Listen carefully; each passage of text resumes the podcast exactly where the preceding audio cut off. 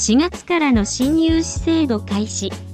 毎月の修繕積立金を先払いする区分所有者向けリバースモーゲージ。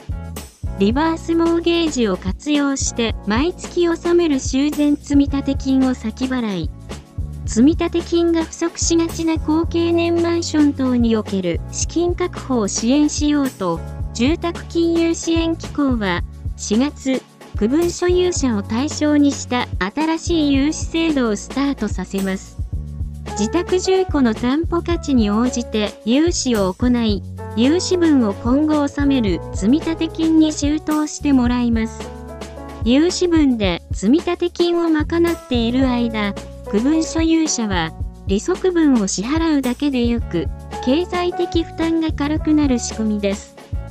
制度の創設は、マンションの価値向上に資する金融支援の実施協議会が3月9日に公表した2020年度の取り組み結果と今後の方向性をまとめた報告書で明らかにされました。自宅を担保に融資を受け、死亡後に自宅を売却し借入金を返済するリバースモーゲージを利用し、将来納める修繕積立金を先払いします。昨年3月、協議会がまとめた報告では、積立金不足対策としてリバースモーゲージを活用した検討が行われており、この検討が具体化された形です。仮に、積立金が月額2万円で、先払いの期間が20年の場合、負担は毎月支払う利息分の4000円程度で済みます。途中値上げがあった場合は、その分先払い期間が短くなります。融資額は、機構によれば、担保価値の5割程度を想定しています。同制度では、借入は区分所有者が行いますが、利用に際しては、融資金を修繕積立金の前払い金として管理組合が一括して代理受領するなど、機構が定める要件に合致するよう、管理規約の改正等を行う必要があるとしています。制度上は区分所有者向けという体裁ですが、実施や破管理組合による検討が大前提になるわけです。このため、制度は利用するかどうかは管理組合が決めることになります。機構担当者は管理組合で相当準備をして合意をしていただくことになるとしており、4月の制度創設以降、まずは管理組合への事前相談対応から始めたいと話しています。合意形成に向けては、管理会社やマンション管理士といった専門家のサポートも必要との認識を示しています。大きな特徴は、区分所有者が死亡前に退去した場合でも先払いした積立金は返還されない点です。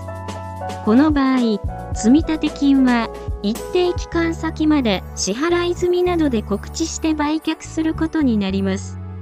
長寿命化を図り、次世代につないでいくために、改良や改修に取り組みたいが、積立金の値上げや借り入れに合意が得られないこんな悩みを持つ高経年マンションにとっては、同制度を一向に値するかもしれません。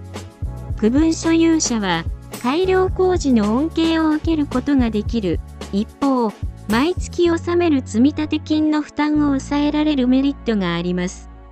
今後の動向次第では、改良や改修で持たせた付加価値が評価され、市場価格にも反映される可能性があります。一方、値上げが可能になれば、管理組合は資金不足を補えます。積立金の滞納を心配する必要がないといった効果も生まれます。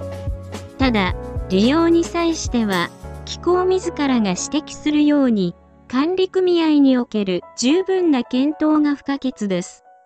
まずは、自分たちのマンションを将来どうしたいのか、といった方向性を定める必要がありそうです。同制度、管理組合、区分所有者双方にとってもメリットがあることなので、是非導入を促進されたしなのですが、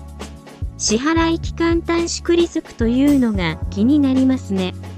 積立金が途中で値上げするということは、往々にしてあり得ますし、支払い期間より長生きしてしまうというリスクも当然あります。